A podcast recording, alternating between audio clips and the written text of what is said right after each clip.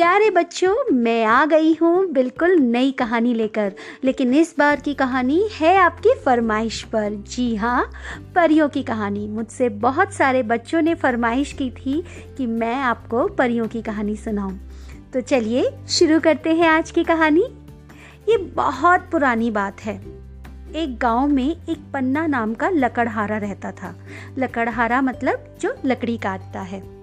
वो जंगल में जाकर लकड़ी लकड़ी काटता और उन्हीं लकड़ियों को बेचकर अपना घर परिवार चलाता था। लेकिन एक बार उस जंगल को एक ठेकेदार ने खरीद लिया, जिसके कारण अब वो लकड़ी नहीं काट पाता था। और लकड़ी नहीं काट पाता था तो उसके घर में खाने पीने की परेशानी होने लगी, क्योंकि उसे पैसे नहीं मिल पाते थे। लकड़हारा बहुत गरीब हो चुका था। उसके बच्चों को कभी कभी भूखा भी सोना पड़ता था। एक दिन उसकी पत्नी ने उससे सलाह दी, क्यों ना आप शहर जाकर कुछ काम करें और हमारे लिए पैसे कमा कर लाए। पन्ना को उसका उपाय अच्छा लगा। उसने कहा, ठीक है, कल सुबह मैं शहर चला जाऊँगा और वहाँ पर मैं कुछ पैसे कमाऊँगा और फिर हम अपने घर को अच्छे से चलाएँगे। अगले दिन सुबह उठकर पन्ना की पत्नी ने पन्ना के लिए सात रोटियाँ बनाई और कहा, देखो, तीन दिन तो तुम्हें यहाँ से जाने में लगेंगे और चार दिन तक तुम अपना काम ढूंढोगे तो हर रोज एक रोटी खाना और अपना गुजारा करना। पन्ना वो रोटियाँ लेकर चल दिया। आगे चलते चलते रास्ते में एक जंगल पड़ा। एक पेड़ की छांव देखकर पन्ना पेड़ के नीचे बैठ गया। उसने अपनी पोटली में से रोटी निकाली और बस वो यही कहने लगा एक खाऊं, दो खाऊं, तीन खाऊं, चार खाऊं या सातों खा जाऊँ दो तीन बार उसने ये बात दोहराई, तभी पेड़ पर कुछ परियाँ थीं और वो उसकी ये बात सुनकर घबरा गई कि इस इंसान को कैसे पता कि हम सात परियाँ इस पेड़ पर बैठी हैं उसकी ये बात सुनकर सारी परियाँ अचानक उसके सामने आ गईं। ये देखकर पन्ना घबरा गया कि इतने शांत जंगल में इतनी सुंदर सुंदर परियाँ कहाँ से आ गई हैं? वह डर गया। उसने कहा, आप लोग कौन हैं? परियों ने कहा, घबराओ मत, हम तो तुमसे डर गए हैं। तुम हम सातों को क्यों खाना चाहते हो? तब पन्ना ने पूरी बात बताई कि मैं तो अपनी रोटियों का हिसाब गिन रहा था कि मैं एक खाऊं या दोनों खाऊं। परियों ने पूछा, लेकिन तुम इतने परेशान क्यों हो? तब पन्ना ने बताया कि मेरे पास कुछ काम करने के लिए नहीं है और मेरा परिवार भूखों मर रहा है उसी के लिए मैं शहर जा रहा था, कोई अच्छा काम ढूँढने, ताकि मैं अपने परिवार के लिए पैसे कमा सकूँ। परियों ने उसकी ये हालत देखकर उसे एक पतीली दी और उससे कहा, ये कोई मामूली पतीली नहीं है, ये जादुई पतीली है इस पतीली से जब तुम जो पकवान खाना चाहोगे, ये पतीली अपने आप ही बना देगी। बस अपना रसोई साफ़ करना और उसमें पतीली को चढ़ा देना। और उस पतीली को तुम जो भी बोलोगे, ये तुम्हारे कहे अनुसार भोजन बना देगी। पन्ना बहुत खुश हुआ और उस पतीली को लेकर वापस अपने गाँव की तरफ़ चल दिया। चलते चलते रात बहुत हो चुकी थी, तभी उसे एक झोपड़ी दिखाई दी। उस झोपड़ी में एक धोबी अपनी पत्नी के साथ रहता था। रात के डर की वजह से पन्ना ने उनसे शरण मांगी और कहा, क्या आज रात मैं यहीं रुक सकता हूँ? पति पत्नी ने उसे आज्ञा दे दी। तब पतीली देखकर धोबी की पत्नी ने पूछा, कैसी पतीली है? पलना बहुत सीधा था। उसने पतीली के बारे में सब कुछ बता दिया कि ये पतीली मुझे परियों ने दी है और ये कोई मामूली पतीली नहीं है, बल्कि ये एक जादुई पतीली है।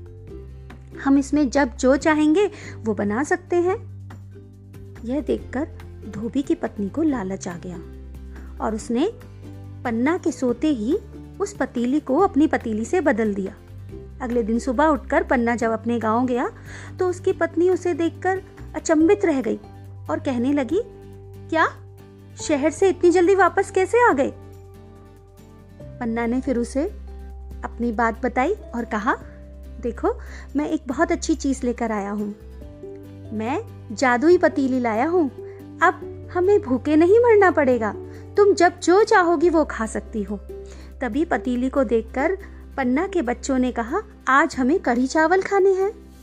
पन्ना ने खुशी खुशी कहा, ठीक है तो आज ये पतीली हम सब के लिए कढ़ी चावल बनाएगी।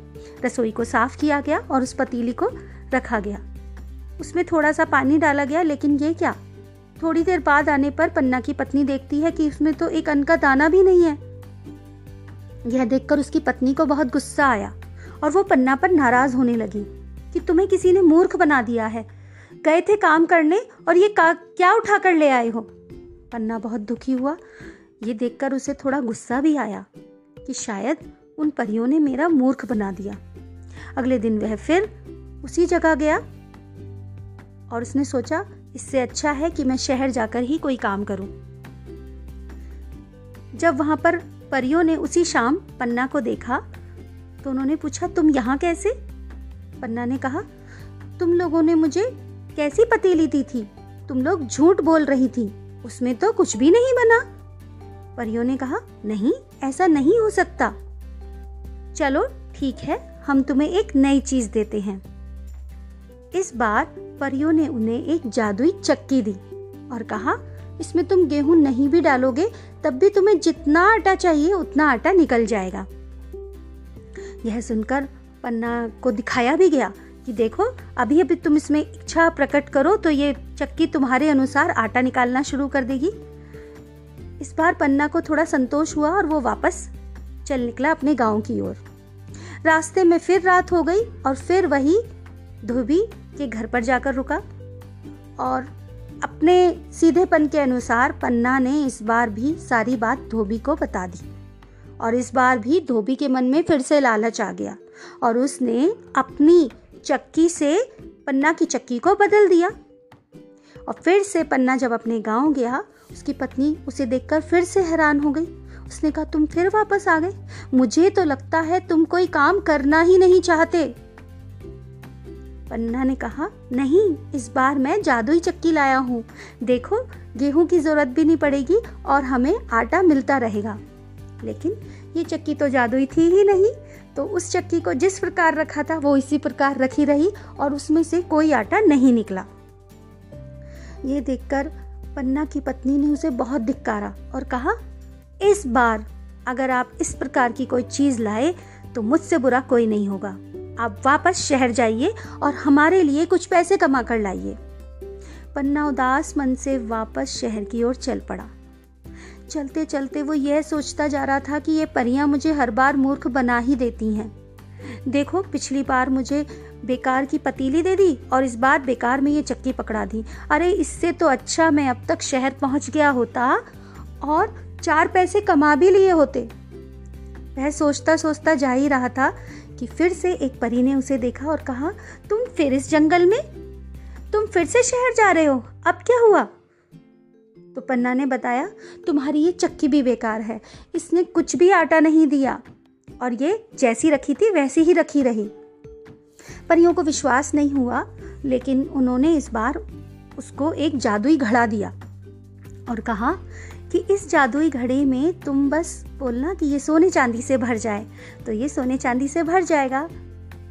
यह सुनकर पन्ना बहुत खुश हुआ कि चलिए इस बार तो खाने पीने की चीज़ें नहीं, बल्कि हमें सीधे पैसे ही मिलेंगे। तो इस बार अगर पैसे मिलेंगे तो हम सामान खरीद कर भी ला सकते हैं। फिर वही हुआ। रात को वह धोबी के घर रुका और फिर से धोबी को सारी बात बता दी और इस बार भी घड़े को बदल दिया गया। और इस बार पन्ना की पत्नी ने उसे इतना धिक्कारा इतना धिक्कारा और कहा, वापस मत आना। जब तक तुम्हारे पास पैसे ना हो, वापस मत आना। यह सोचकर पन्ना ने कहा, मेरे साथ भगवान कोई खेल खेल रहे हैं। मैं कितनी मेहनत से यहाँ तक आता हूँ और मुझे परियाँ बेवकूफ़ ही बना देती हैं। इस बार तो मैं उन्हें सबक सिखाकर ही रहूँगा। इस बार पन्ना ने गुस्से में जाकर जंगल में कहा, मैं इस बार तुम सातों को खा ही जाऊँगा। परियाँ घबराकर नीचे आई और बोली, क्या हुआ? हमने तुम्हें इतनी सारी चीज़ें दी थी। उन सब का क्या हुआ? पन्ना ने कहा, वो सब बेकार है। तुम बस मेरे, मुझे शहर जाने दो और मेरे को अपना काम करने दो। यह देखकर परियों की रानी ने कहा, ये बताओ पन्ना कि क्या तुम सीधे अपने घर जाते हो या कहीं रास्ते में रुकते भी हो? अब पन्ना ने सारी बात बता दी कि नहीं, मैं रात को एक धोबी के यहाँ पर रुकता हूँ और अगले दिन सुबह अपने घर जाता हूँ। ये बात सुनते ही रानी परी को सारी बात समझ आ गई और इस बार रानी परी ने उन्हें दिया एक रस्सी और एक डंडा और पन्ना से कहा कि इस बार भी तुम जाना और उसी धोबी के घर जाकर रुकना। और जब वो पूछे तो तुम बोलना, जिसने मेरा सामान चुराया है, उसको बाँध दो और उसकी खूब पिटाई लगाओ। पन्ना ने कहा, ठीक है।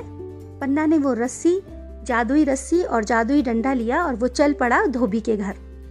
इस बार धोबी ने कहा, ये क्या है? तो उसने कहा, कुछ नहीं, ये तो मैं डंडा और रस्सी ऐसे ही लेकर आया हूँ, इनकी कोई खास बात नहीं है।